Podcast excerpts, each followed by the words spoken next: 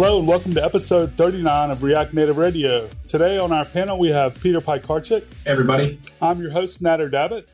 And today as our special guest we have Gant Laborde and he is a developer at Infinite Red. Gant, welcome to the show. Thank you. Nice to be here.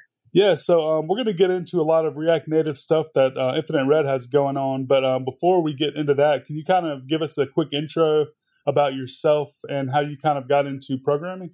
Sure. I was with my I was the kid in high school who was writing discs to uh, disable Surfwatch, writing programs uh, and just kind of like selling them and just love software from the get go. I was doing it all through high school, college.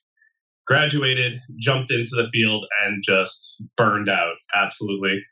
And then rediscovered, you know, what makes what makes software so cool is working on neat things like React Native and things like that.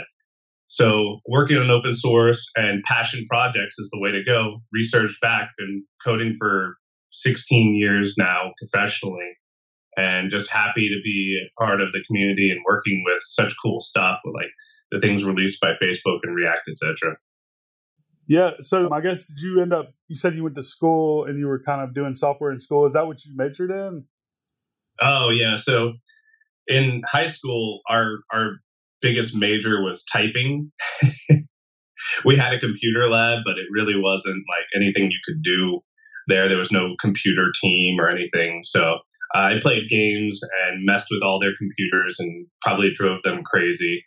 I had a, you know, we had a bunch of friends and we worked together to build this little network in a shack.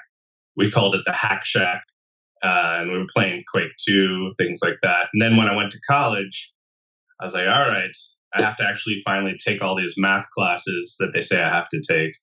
And um, I actually barely made it through. Uh, so I graduated with computer science, but um, it took me a while to actually realize uh, that that degree was useless.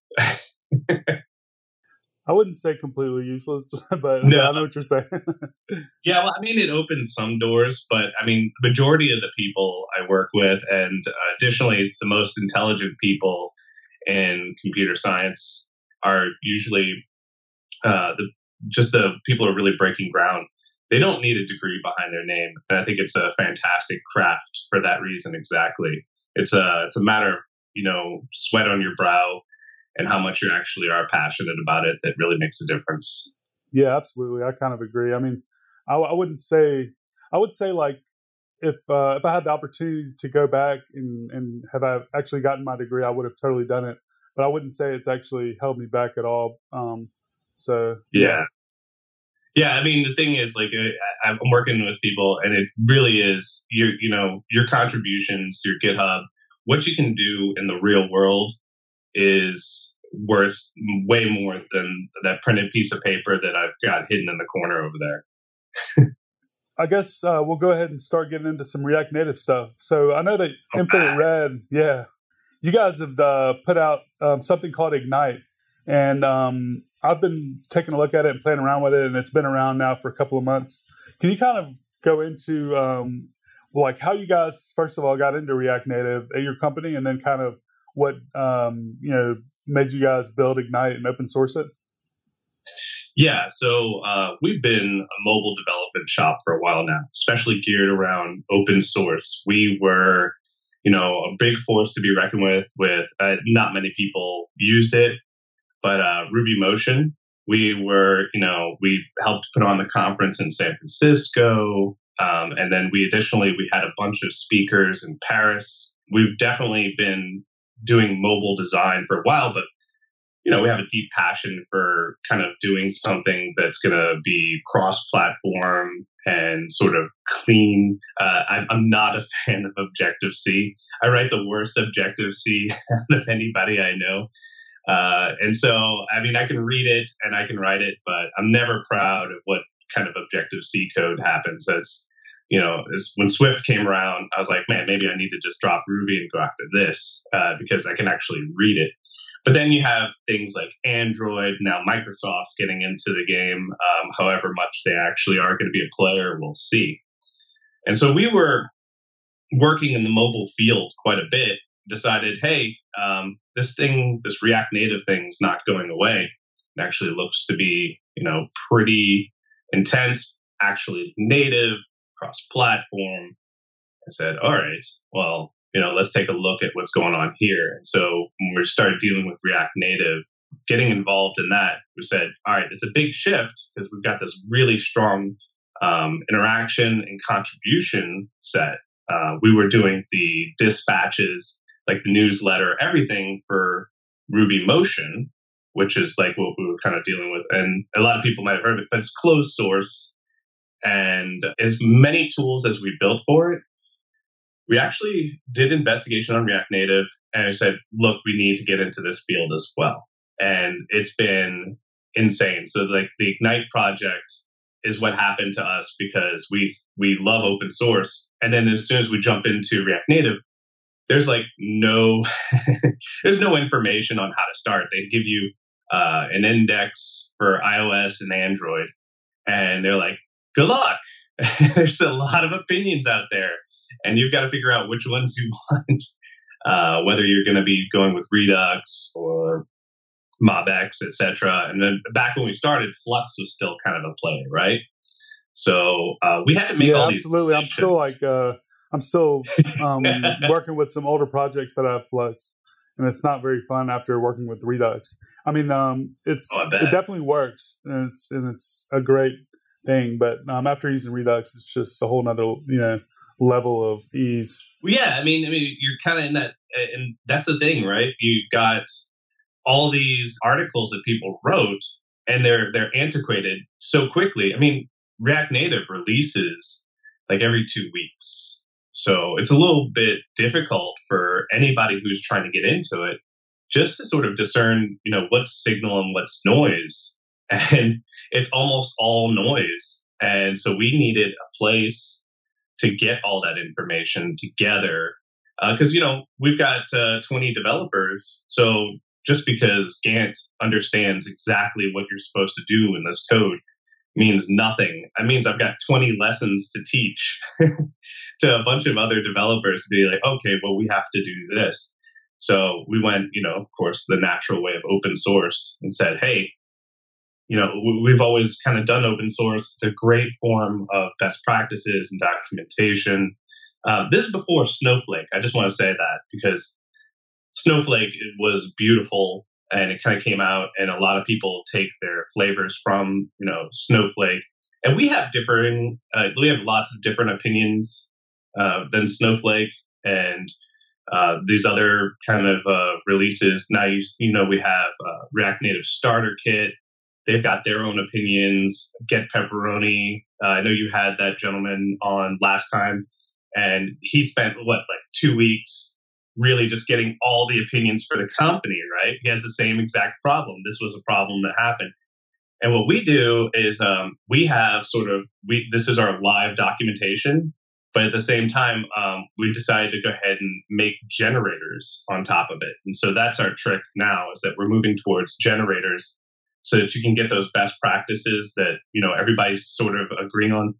If you take a look at our uh, our issues, one of the funny things that happens is there's like do you need this? Should we add that? Like it's almost all discussion threads overall. And uh, we're just constantly working on it and kind of building this sort of opinionated but uh, easy to apply platform.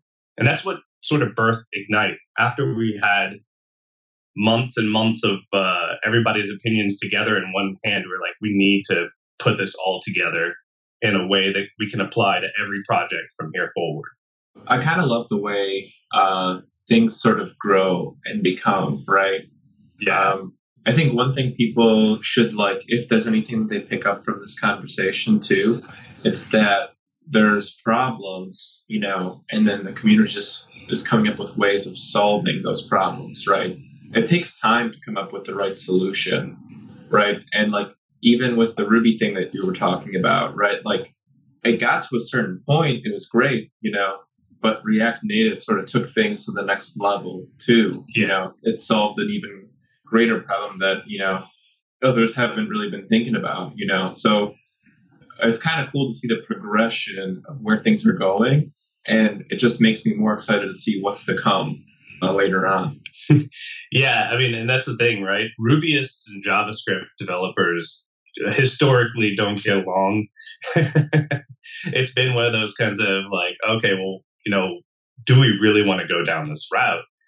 And we decided. I mean, it was it was by far really just so many advances. Um, the the where we want to become more functional, right? And our functional programming kind of ideas they're coming in from Redux, and we implement a few libraries. And there's always been sort of like this: you can do functional stuff in Ruby, but the JavaScript community is really wrapping around that. Just like at the React Rally conference, uh, I was there with uh, Nader, and one of the talks is Dr. Boolean talking about how we are applying math now. Yeah, all those classes from college. We're applying that much more strongly towards programming. And it's just, uh, it's really great, you know, being in the field for so long, still being passionate about it. I'm still learning hand over fist. I'm, I'm still learning every time I talk to a new developer who brings something in. And that makes my work really exciting. And I love it. So, as far as Ignite goes, what kind of opinions did you guys bring to the framework that you maybe didn't see anywhere else or that you're doing differently or maybe just in general and why you kind of made those decisions? Well, I can tell you this. Um, one of the real idea masters of what's gone into Ignite is uh, when I first got thrown into the mists and just trying to identify what's up and what's down. I, I had another developer who I really uh, respect his opinion, Steve Kellock. Uh, and he's he was sort of in the same base, and so we would meet daily for hours. What are people doing? What's open source? Did you find this? And did I, you know, what's existing out there? And um, we've made some decisions together, and now we have tons of people who are really kind of uh, coming along and bringing some really intelligent decisions. We made decisions that have really started to pay off. Uh, for instance, Steve decided that we should bring in sagas early on. And he wrote one of the most popular blog posts on sagas anywhere. I mean, I, I, hear people all the time when they're like, "Hey, I started looking at sagas, and your company's website came up, and you know all this stuff kind of happened." It's because his blog post where he's he said, uh, and also you know we saw it at React Rally and this past time where we are trying to identify a problem at the end of the talk. They're like, "Oh, and there's this thing called sagas which solves all these problems." and uh, so I feel like uh, there's quite a few decisions that, that were made. For one, uh, we love sagas for our flow control um, that helps the whole Redux process because, you know, at the same time, we're building products for people. And so we see these real life problems happen instantly. So the solutions that best fit them are the ones that we're saying, this is a very dynamic, a very powerful kind of thing. So uh, this tool, we want to go ahead and kind of boilerplate it for future use. Um, we have a nice wrapper around Axios uh, for for our API. We um, sort of our folder structure is opinionated, and that's a funny thing because there's just no folder structure. I mean, if you come from the world of Rails, where it's a, a place for everything, everything in its place, and there's a structure that's constantly set up when you get dropped into a brand new React Native project, you have one folder, you know, and two files. I think. I mean, it's been a while. Yeah, I was totally going to ask you about folder structure because that's something that I've uh, kind of. I still haven't really come up with an exact best practice because uh, I've tried so many different things and they all seem to work, but maybe not exactly as well as I would like them to be working or you know depending on the project things kind of are different you know. So i would love to hear kind of what your what you guys take on the whole folder structure thing is. Yeah we've got i think like when you create a brand new ignited project you get about i mean you get over 10 folders right off the bat. And it's it's really really good because we've reapplied this uh, from project to project to project. And um, it's it's kind of set a little bit around the concept of Redux. And I know there's a lot of MobX fans but um, the smart component, dumb component setup that's really working well. We're thinking about restructuring it just a little bit, but lots of the things that we we talk about, they go into a thread and we just talk it to death. Like, what is the best structure for this? What are we going to do? How is it going to happen? And then so you can either watch, participate, and be active in that thread, which we have a bunch of people we don't even know show up to these threads just to go ahead and mark their opinions down. Or you can just sort of trust us and then say, all right, this is what they came up with at the end of it. Um, okay, I see why they did that. You know, sort of, uh, we can work with what they did, or, you know, I have an opinion. They should have done it differently. Let me open an issue. And so, like, we're going for the best practice structure, but we've got uh, fixtures by default, which really help out um, any app that you're making that requires login or perhaps says only one person can log in at any given moment. The fixtures help out amazingly for those kinds of apps. Uh, our navigation structure is all inside of a folder. We have a very opinionated set of screens that you get for free at the beginning of it because we follow sort of like that atomic design uh, that you get from components. And we, we follow that same structure with the themes folder and like um, showing screens where your components are sort of a pattern library is set up. So, uh, and then we have like sagas and services. Services will be like APIs. And uh, the way this is all kind of set up has been organically grown because our first folder structure was let's have a folder for the app. and and since then we've kind of debated and brought it up to these I don't know like 16 or so folders. I would definitely say take a look at it and I'm very open to Nader if you've got an opinion on how this could be different uh, please let me know. So given given like a community like you currently have how do you approach you know people and their opinions right? How do, do you get like a, a lot of like assholes coming through saying like hey we need things to be done this way and then there's enough of those assholes where it's like ah all right. Even though you're asshole we'll kind of go in that direction. How do you how do you like balance that even as like a, a community manager you know? Yeah well i can tell you this. Um, right now it's actually a little bit more like we're tech support. And we we sort of smile and and help as many people as we can. But we get a lot more people asking fundamentally basic questions because as far as uh, you know if you're starting with a project it's not that hard to come across this as a good starter app. Um, and people try basically everything that's out there. I think there's only three or four things and they say let's try all four of them right and um, we generally have a, quite a few people who like our themes, like what we've shown them, and start to settle in on us. And then what happens is they start asking us questions that have nothing to do with the framework that we've given them. Uh, so, for instance, we've gone with React Native Router Flux as our navigator. I know it has Flux in the term, but it's actually Redux, right?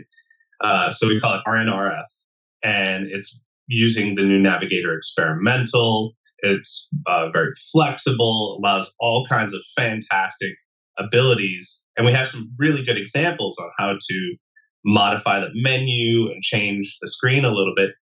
And what we get is after about the third question on the same thing, um, even though it has really nothing to do with kind of getting you know anything we've written, they need a good React Native Router Flux example, what we do is we note it as this is what a beginner needs in order to get started. And so we'll make an example just for that. So that way we don't get that question. But also at the same time, like, it's hard for us to see where we were uh, a year ago or to see where the project was six months ago and say, what, what exactly would somebody coming to this now need to know? And yeah, we get the opinionated people as well, but they're actually a lot easier to deal with, a lot nicer. They're just really happy to receive all this information, um, you know, right out the bat, right off the bat. And if you take a look at some of our tickets, are actually people saying they start off with, "We love this project. This is fantastic. Thank you so much. now here's my question. so there's not been an influx of of assholes yet, but uh, when we get there, we've got a bit of experience with that too. So uh, if it matures to that level, that would be a real milestone. It means that the community is kind of uh, everybody really understands React Native enough to no longer, you know, now they they just want to see their flavor of code coming in there. And to be truth be told, the more we move towards generators, the better we can have people facilitate their own particular needs that may not fit specifically with what we have, but uh, they could always build off of the generators to go ahead and do what they need. Yeah, you know, one of the things I noticed, especially at Reactor, you know, and I keep bringing up React Rally because we just got back from it. You know, Nader was there and I, I was there. And um, there's quite a lot of activity inside of React.js for web. And one of the things that we're seeing is that like it's it's all brand new in React Native, right? Um, people are kind of coming to this and saying, "Hey, I tried that for two weeks." and I don't know if their two weeks was like my first two weeks, but I would have, you know, if it wasn't for how I was planning on going forward as like a technology, um, it would have been I would have ran away screaming. yeah, I mean, it depends. Like you know, when you came into it, I guess at first, you know, it was very new, and there was, it was still a little. I wouldn't say buggy, but there was a lot of things that weren't documented. I guess that you weren't really um, able to just go out there and and know how to do.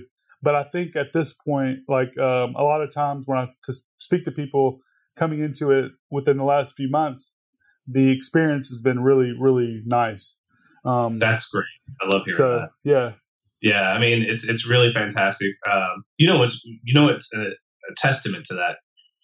I wrote a while ago, actually it was requested by Vjeux, but it was a tweet. He said, uh, "Oh, let you. Can you tell me what you don't like about React Native?" And I wrote a blog post called Five Things That Suck." oh yeah, I remember React seeing Native. that tweet, and I do remember reading that blog post. Yeah, that was uh, that was that was my blog post, and I wrote it because it was requested. I wrote uh, the one before that was five things that are great about React Native, and so this was the it was the antithesis of that. And even then, it was hard to find you know what the real pain points were, but all I'd say I think all five of those original problems have been either hedged or, or completely fixed since then. So I had to go back and update the blog post, and I have on each one updated.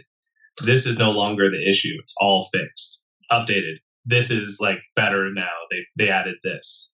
So that original blog post uh, is now just full of it's like five things that used to suck about React Native. It might well, the good thing about Medium is you can go and update all your uh, your your stuff you can kind of go in and just Fantastic. completely change it. but yeah. no, I mean, I, I would say like the, uh, you know, for me, for me, I would say the the main pain points for React Native have been dealing with the native um, like systems as far as um, the native platforms and and getting like things like the Xcode configuration correct when I've upgraded and and and even initial configuration before RNPM was really working really well. And even after, you know, there's still sometimes when you have to go in and make those changes. So I would just say overall, you know, um, in my experience, dealing with the native platform has been the biggest pain point for me, but it's getting better for sure. Yeah, by far. Yeah, I mean, I, I love, I love the changes. Um, finally, actually contributing just a little bit and um, you know things are getting fixed faster than I can think of them. And that's one of the great things about open source that you know when everybody's behind it, you know, it, we really a rising tide raises all ships. I mean, we're just it continues to be really impressive at each release. I mean, if you take a look at those release notes, you have to remember it's been like two weeks since the last one, and there's tons and tons of features and fixes. Kudos to everybody who's constantly working on it and contributing back. Uh, I, I love, love, love. And then it also makes my job of like, let's see if any of these things need to be if I need to go back and modify, sort of like I need to go back and modify blog posts, if I need to go back and modify our Ignite engine, because we used to have, uh, for instance, we used to have some keyboard avoiding code um, that was kind of helpful inside of there. And then they released the keyboard uh, avoiding view. And it's like, all right, well, it's time to go back and, and change it. Like, if you're going to use the latest React Native, you don't need all that template code anymore. You just need to go ahead and load the correct view. Uh, it's been making those kinds of changes make me happy. So I'm kind of curious, um, like who is the ideal like type of uh, developer, someone that would that would use Ignite, and kind of you know, I guess like what would they need to do to go ahead and get started with it? All right, so it's geared towards two people. All right, uh, I know it's not good to have like a sort of a dichotomy in your audience, but the truth of the matter is, if you're brand new to React Native, right, and you want to see um, just some common mobile technology ready to roll, um, we have just basically come in there and then take a look at it. And that seems to be quite a few people who come through are people just starting with React Native. They ignite their new project, they look at everything that gets created, they click through a little bit. We have five or so screens sort of showing them here's how you do an API call, here's how you get device info, here's how you uh, illustrate your components and here's how you know you might want to go ahead and do a login screen little things like that. And then to me the real the real benefit is the advanced developer and i love the rapid application development feel that sort of um, hackathon kind of uh, I need to get this app out quick, and I and I don't need to go through two weeks of uh, boilerplate. And you know for a fact, like uh, Redux and things like that actually have quite a bit of um, boilerplate.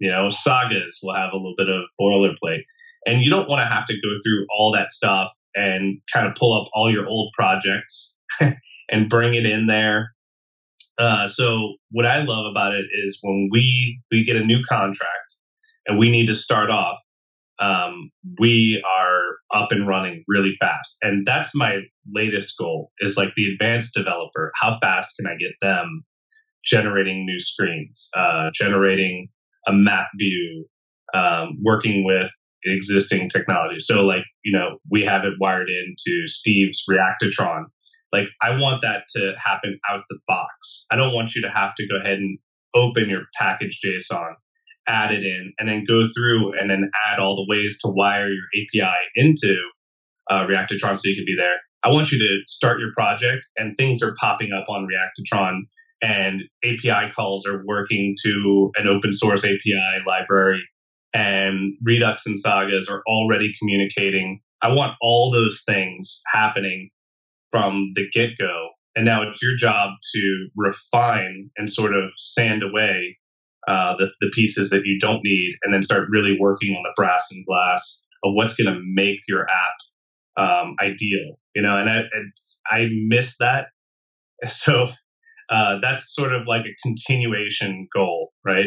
The beginners get a lot of information quick, but the advanced developers, I want to make that uh, the full process as fast as possible so that you can create your your fun idea app on a weekend. I like that, especially because a lot of the times folks do try to aim their sort of like package or boilerplate towards beginners. I don't think it always works. And I think you do have to go the extra mile to get there. And it sounds like you guys are approaching that correctly. Whereas a lot of folks think just that just just because they think a certain way, you know, and it and it happens to work a certain way for them, that it'll be easy for others to pick up on too. Yeah, no, I agree completely. I, you know, one of the things I have to kind of train between, you know, we're an all remote company and we have people in quite a few different time zones. And just the idea of having to sit down and work with each person is gone. So um, it's sort of like we need to continue to stay asynchronous with our methodology. You know, there needs to be a good release notes. There needs to be, we need to treat it like our internal stuff like a company anyway, like we're working with everybody anyway. So it just makes sense. We've been doing it for a while. Uh, we have to continue doing it, whether we like it or not. If, if, tomorrow everybody says we, we can't use this, uh, you know, there's reason X, Y, Z, um, we still have to maintain this like there's a thousand people using it, right? We we can't change and turn that off. The only thing we could do is say we're not using this. We're going to do something else. But the amount of energy and, and opinion that we have, we, we strongly believe in it. So um, we're going to have to maintain this project. Uh, I think that's part of uh, a strong aspect of what the health of, of, of a project is. It's like uh, how often, you know, we all have that situation where we brought in like a third party library and then we looked at it in details like last updated six months ago. and like, oh no, I've become the maintainer of this project. I just felt it. When you see it, I mean, I was working on Ignite last night, just making sure we got all kinds of cool bells and whistles. Uh, and it's really weird for me to be up on a Sunday night kind of coding on some some of this stuff, but it it's really a lot of passion a lot of feedback. And uh, I hope that you know more developers come in. And, and I don't want to sound like we don't appreciate when people come in and ask fundamental questions. We really do. It's just that that's one of the things that we we have the most trouble with is like how are we going to answer all these questions? So the answer is better documentation. So the more people who decide to come in and ask us questions, the better our documentation becomes. Yeah, absolutely. So, um, so your company is kind of betting big on React Native. You, uh, you guys basically oh, yeah. do a lot of consulting. Like you guys, as far as like what your company does for business, you guys take other contracts from companies and you basically build software for them, right? Right. Yeah, we've been we, we subcontract. Sometimes we're the top contractor, etc. It kind of depends on what's the need, right? And a lot of people come to us saying, "We've got a web app. We need, you know, we need a mobile app." And uh, we used to have a myriad of kind of technology. We do, we do native, do RubyMotion. We could do all these different flavors. And now, pretty much, yeah, it's like, all right, well, we're going to build this in React Native, and that's what we're going to do. Do you need it in Android as well? Can you kind of talk about the pain points that React Native solved for you guys compared to what you guys were using before as far as RubyMotion? I know we kind of touched on it before, but I'd like to yeah. know like how that core decision came about and things like that. Well, like I said, uh, Rubyists and JavaScript developers uh, they see things very differently, right? So I, I have to don't hate me, but I, I, love the Ruby programming language. It you know from programming for a while, it just reads very clear uh, Seattle, Seattle style Ruby. There's all this kind of really great stuff. The concepts are there, right? Now, on top of that, um, Ruby uh, jobs are kind of down. Node context is really kind of where technology is reaching new areas, right? Node and JavaScript are really kind of exploding. And what we're trying to do is uh, when we're looking at what RubyMotion uh, it's by a company called HipByte with Laurent Sansonetti. Um, very great. It's a team of four people, and it's a proprietary closed source project. And uh, Laurent does a great job working on it and building all these different uh, libraries that people can use, as well as we were building libraries as well. But then, if you take a look at what uh, what's building React Native, and it's a successful web technology with over 900 open source developers uh, contributing, um, the entire backing of the Facebook team, uh, which is a company way too big to really fail. And uh, it's open sourced.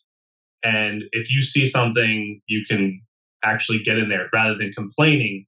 You can be a creator you know you can get inside and start building that library but not just the libraries that attach and bolt on but the actual fundamental core of react native and that's a real big uh, key for us because you know, we're mechanics. We're all mechanics, and uh, being able to get deep inside and work with the engine of what's going on there. Uh, that's what we really needed in order to tweak our apps and build things the way we needed to. And then on top of that, if you toss on a common uh, sort of written JavaScript code that's going to work about 80 to 90% perfectly on other platforms without you even having to worry about it, as long as you remember to stay away from native and write as much JavaScript and use the bridge as much as possible, you get iOS and Android and now Universal Windows platforms coming along. You're getting all these things for free. And it's sort of that dream aspect that we've been waiting for for so long. It's what PhoneGap and Cordova have been promising us. And we've been waiting for that actual moment where JavaScript's coming in and finally allowing you to write, you know, native code. And you see things like Electron is, you know, taking off and, you know, we have React Native Web. And sort of we're pushing our developers to no longer have to be a master at Java, Objective C, Swift, and then doing all these context changes that really kind of um, that let's be honest, the customer usually has to pay for, um, and the developer usually hates life because of it's now just consolidated down into code that you want to read, code that you want to be proud of, and it works. It just kind of works across these different platforms. Um, and I don't you know, I don't subscribe to the fact that I don't subscribe to the, the ideal that you don't have to know what's going on under the covers. But what I do subscribe to is it should be easy. It should be easier to do stuff. You don't need to know assembly to write C, right?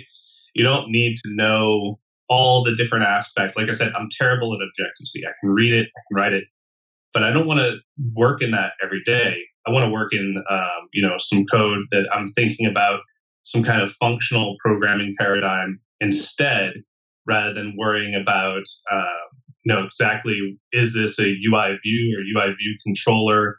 Uh, those ideas are all gone. Now I'm just treating things like, you know, web and it's working and I can just worry about uh, what's really going on to the covers if there's performance issues, and then I can dig in from there. So I, I think that where we're going, uh, what we saw is the writing's written on the wall. We needed to jump on this and needed to actually start understanding where this is going and try to help help other people also come along and, and work with us and work with everybody else to figure out how mobile development is really about to evolve. Yeah, that's awesome. That's a really good way for us to kind of look into your company and see, you know, why you guys made those type of decisions and how confident you guys are in the platform. And I think there's a lot of people that kind of agree with basically everything you just said, especially about the finally hitting the nail on the head as far as getting it right, cross platform, not having to worry about working with web views and still being able to um, build, you know, mobile apps with uh, JavaScript or just any single programming language really that actually works. Yeah, yeah, it's been it's been amazing. And I keep waiting for the other shoe to drop, but uh, so far, every every time you know I've, I've found something, it's the it's the beauty of open source. I can go take care of it myself. I can't complain about it because it's you know it's become my job to go fix so I know you mentioned Reactotron earlier, um, and that's another pretty large project that came from someone that works at your company. And I don't think a lot of people kind of maybe know exactly what it is. Maybe they've heard of it. Maybe they do know what it is. But can you kind of go into what Reactotron is? Yeah, absolutely.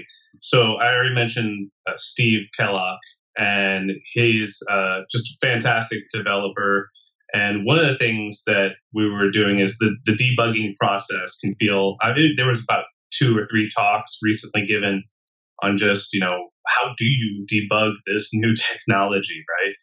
Um, you know, I wish there were more talks on how do you test it, but you're trying to deal with here is uh, how do you debug and work with this? And Steve came up with a solution uh, working with the Blessed UI and a terminal based debugger that kind of got all the information. Um, I know Rom from Microsoft, he gave a talk to React Rally as well.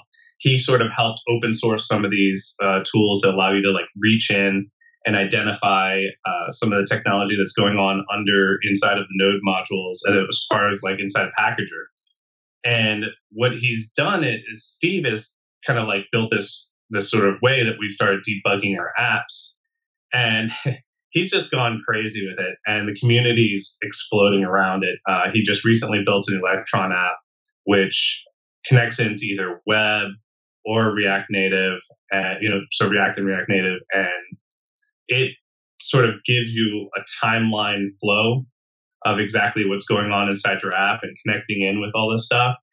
And it's it's fantastic. And one of the things that he's done is you know just to show his contribution just open source he's created a group called reactotron so the project is reactotron slash reactotron and inside there now it's just uh, it's a community project but um, sponsored by infinite red so you can go in there and a lot of, I mean, the activity over the past week has been insane. It's it's fantastic for building apps. But if you've not seen the animated uh, GIF, and I'm going to quote React Rally, it's GIF with a hard G.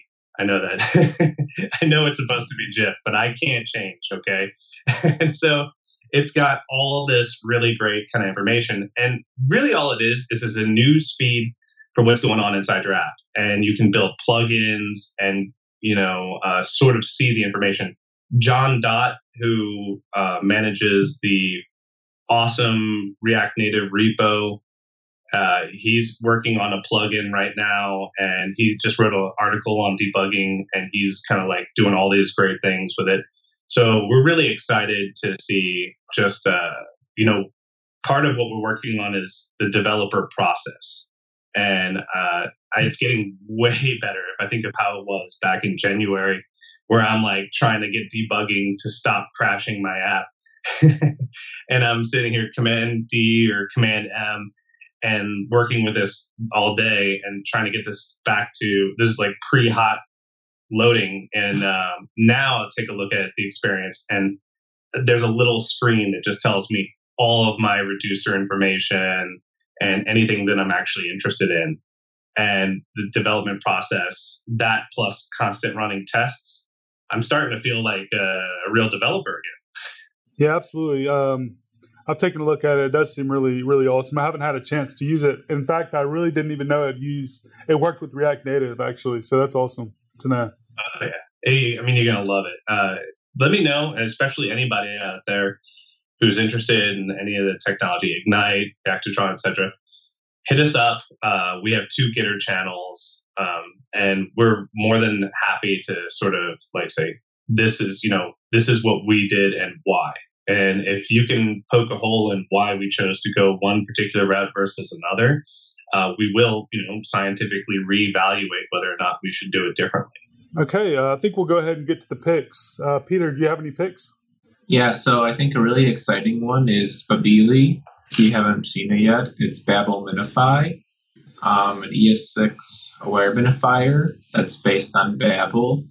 And it's more or less a series of plugins that do the minification process for you.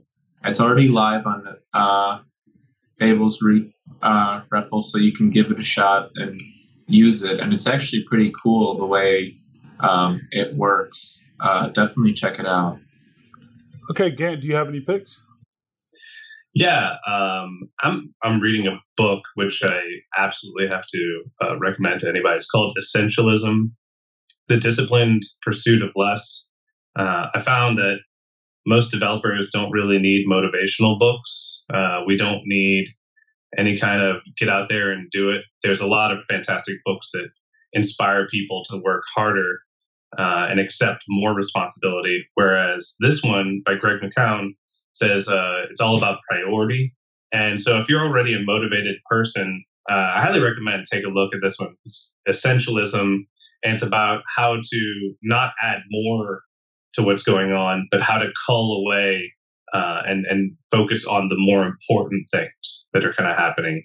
And as he's, you know, as I'm reading through this book, everything that he's reading and saying is just like, this is exactly uh, a fantastic principle uh, that I'm applying left and right because it's easier to get overworked than it is to um, work on what's important. Yeah, plus one for that book. I actually read that about a year, year and a half ago, and it was uh, one of those books that really spoke to me. And I, everything you just said about that uh, is spot on. And I would say the one thing that I got from it uh, as well, and it kind of goes along with what you just said, it's allowed me to say no to more things. Like, you know, before I would feel like I would have to do everything, and now I'm I'm, I'm able to kind of sift through and sort through the things that are most important, and I don't feel guilty about it it's it's amazing the strategy that he's teaching to go ahead and identify which things are important. It's about time somebody wrote this down. So I'm glad that you like it because I'm only about three fourths through it.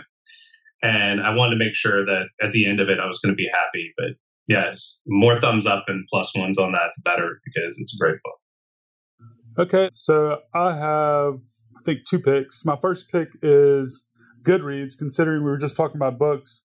Um, if you don't have Goodreads, Goodreads is basically like a social network where you can kind of keep track with all of the books you've read and have them all like kind of um, in one place if you ever want to go back and, and see what books that you liked and maybe want to reread something. It also allows you to um, you know make friends and, and see what they're reading and, and things like that. So if anyone wants to add me um, as a friend on Goodreads, my username I think is Dabit3. That's D A B I T and the number three. Or you can Google Goodreads and my name, and I think my profile should show up. My second pick is actually something that Gant brought up earlier.